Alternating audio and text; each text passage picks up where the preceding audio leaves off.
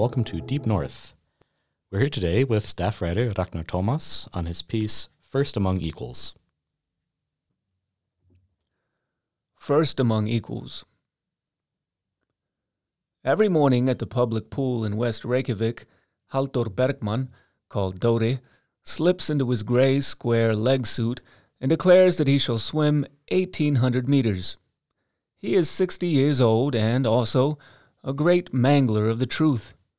He swims only 200 meters on a good day, but does not like the facts getting in the way of a good time.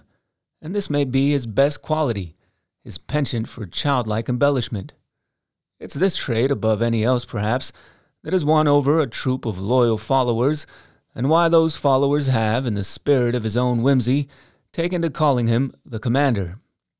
He is not a large man, not by Icelandic standards, but there is something undeniably grand about him. As he rises from the waters after his swim, chin up, chest out, goggles on his head, bronze skin glistening in the pale morning sun. Digging his toes into his flip flops, he struts toward the glass yurt that houses the pool steam room. Three of his contemporaries, roughly speaking, crouching at the shallow end of the pool, heads bobbing languidly up and down, up and down, follow him with their eyes.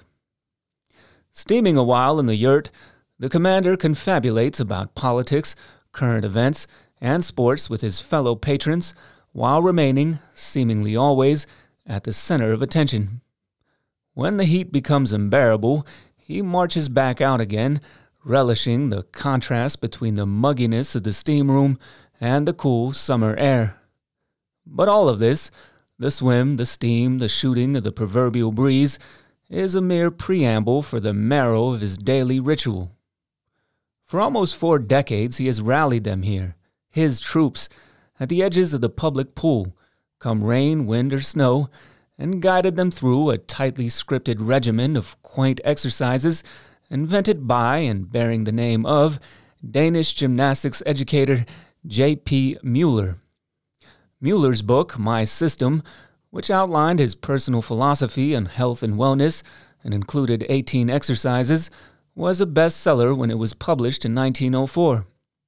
Promising to transform the figure of the common weakling into that of a Greek god, Mueller converted the likes of Franz Kafka, whose physique was once described by a Prague physician as thin and delicate. Mueller was born with a similarly frail constitution, but owing to strenuous exercise and with the aid of his system, which he developed to keep his comrades at the Copenhagen Rowing Club fit during the off season, he would later be described by the Danish painter Carl Bloch as, quote, physically the most perfect man he had ever seen. Decades ahead of his time, Mueller warned his contemporaries against a sedentary lifestyle against smoking, drinking, and indigestible food, writing that nature avenges herself with mathematical certainty. Mueller's prescience may explain why his legacy lives on in West Reykjavik, although the commander has never read his book. It's a daily spectacle that always begins the same way, with a rallying cry that all of the patrons of West Reykjavik's pool are now long familiar with. The exercises are beginning! meant to be taken as an amiable invitation. Everyone is allowed to participate, but bellowed as it is in the commander's deep, resonant voice, with backing vocals from his adjutant Rakna, 68, it sounds more like a directive. This rallying cry sends them, the commander's troop, Skuggi, 71, Run, 73, Björn, 68, Margret, 75, among others, scuttling half naked from the hot pots and pools to the far corner of the facilities, where they line up in loose formations in front of their leader. They're not the most vigorous of units, but what they lack in youth, mobility, and grace, they more than make up for in good spirit. There is singing, there is laughter, there is semi impromptu poetry.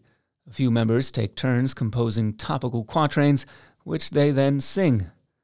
The exercises include the Helsinki, invented by the commander, where the Muellerist swings both hands upwards and then downwards as if wielding a pair of ski poles, the Archer, a classic from the Mueller canon, where the practitioner pretends to fire a bow while the commander cautions, Don't shoot the priest, a reference to Reverend Oliver Johannesson, who distributes coffee in plastic cups to the Muellerists at the conclusion of their exercises, along with several trunk twisting calisthenics that are executed with various degrees of gracefulness. It all began as an accident, with an accident. In 1982, perched upon scaffolding 10 feet above the ground, the commander felt the platform beneath his feet collapse, sending him plummeting knee first into a flat rock. He has worked in construction for most of his life.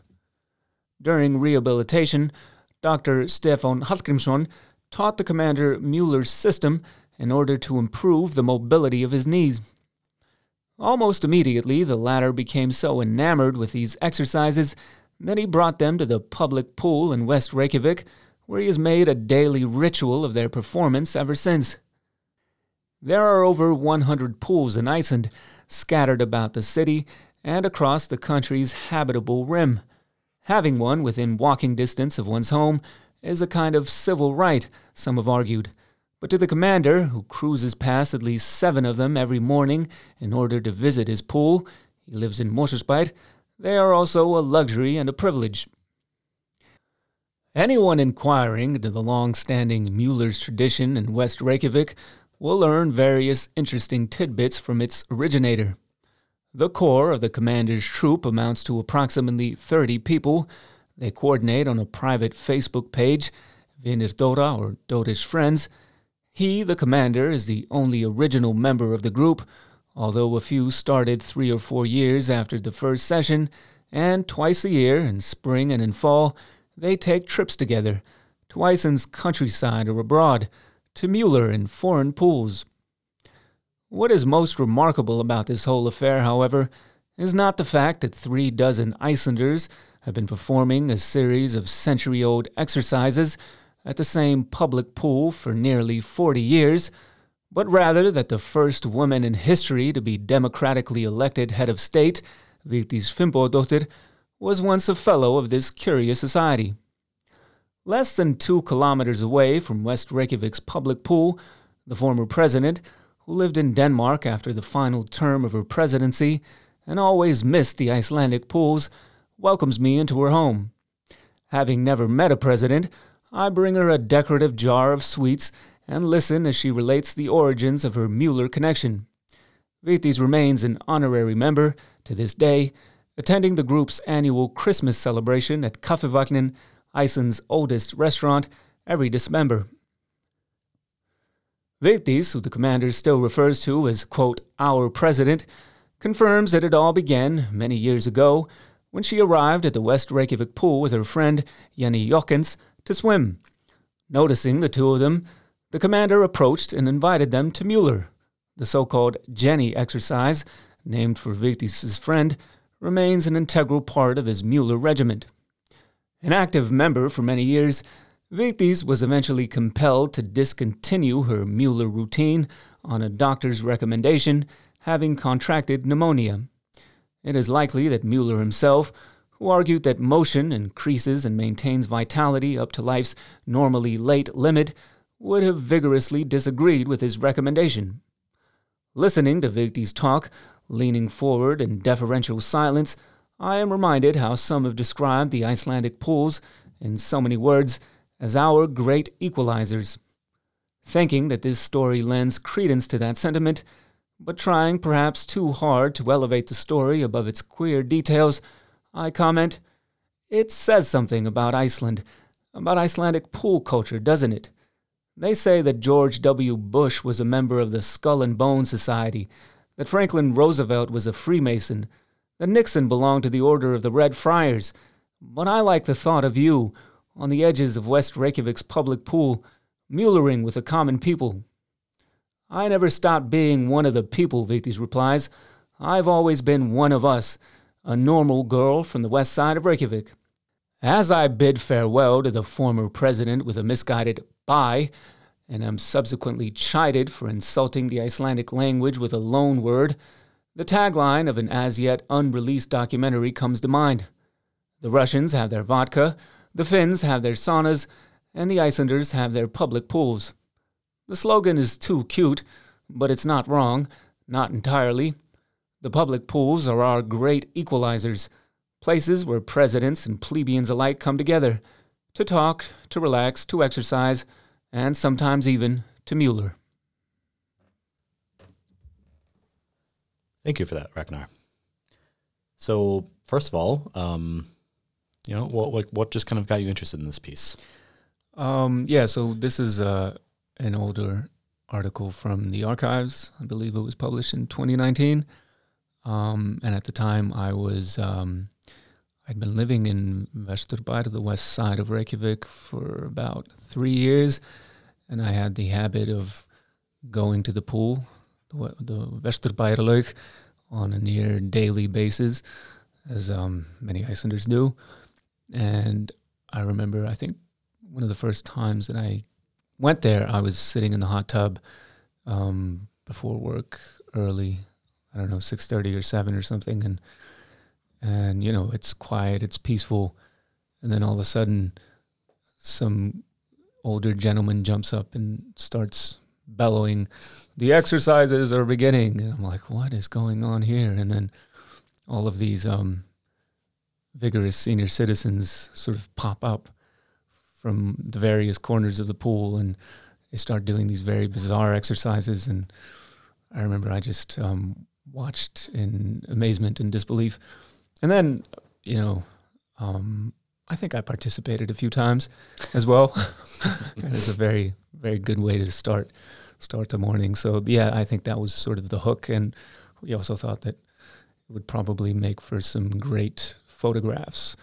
Um, and Golli did a a good good job with the uh, with the pictures. Yeah, I mean, um, definitely pool culture is one of these things that people think of uh, first when they think of Iceland, and you know, uh, I also think like a really kind of great image that's kind of developed through the piece is just this idea of the equalizer. You know, I mean, everybody um, is going to the pool in the morning, whether it's rich businessmen and politicians and leaders of the country and just the rest of us.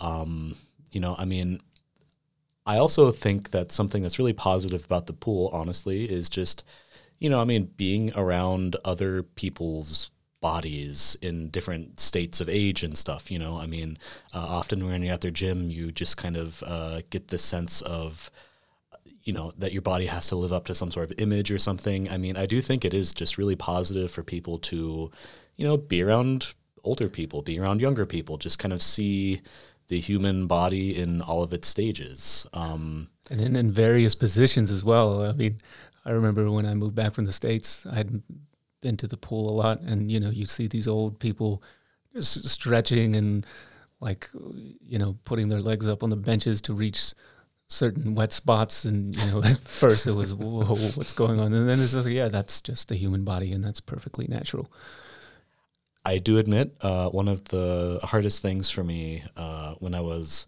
a kid and i went to school here uh, was swim class you know like that was actually quite uh, a big culture difference for me um, you know i mean uh, in the U.S., uh, you know, we often have PE classes, physical education, but I think that because of the very kind of legalistic culture in the U.S., everyone's just kind of afraid of nudity and lawsuits and stuff. Yeah. So like, you never actually take like a shower in a school, uh, yeah. and then all of a sudden you're just kind of thrown into this environment where you're just with your friends, with your classmates, but you have to take a shower together. And you know, like like that was actually something to kind of uh, to overcome a bit. yeah, it's funny because I grew up um, the first six years in Iceland, and then I, I, was briefly in California, and then I moved back until the age of eleven. So I grew up going to the pool two or three, four times a week, and all of that was completely natural.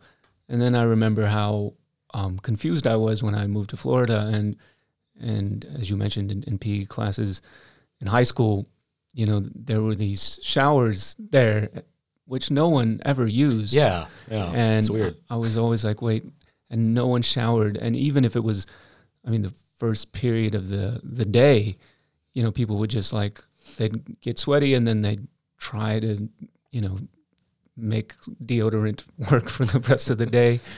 and I, I remember as well. I mean, I had a friend visit from California when we were about seven, and we went to Löddersleien, and and he was just absolutely horrified and, and, mortified by the prospect of having to get fully undressed in the showers with everyone else. And there was this older sort of janitor there who was, or some kind of shower guard who was just like, who noticed that he he um he put his bathing suit on before showering and he was like not having it. He was like almost poking him and prodding him with some kind of mop or something and saying, "No, no, you have to get undressed." And it was just this terrible experience, and which cuts to the core of yeah how how, how I, I guess different Iceland and America are in that regard.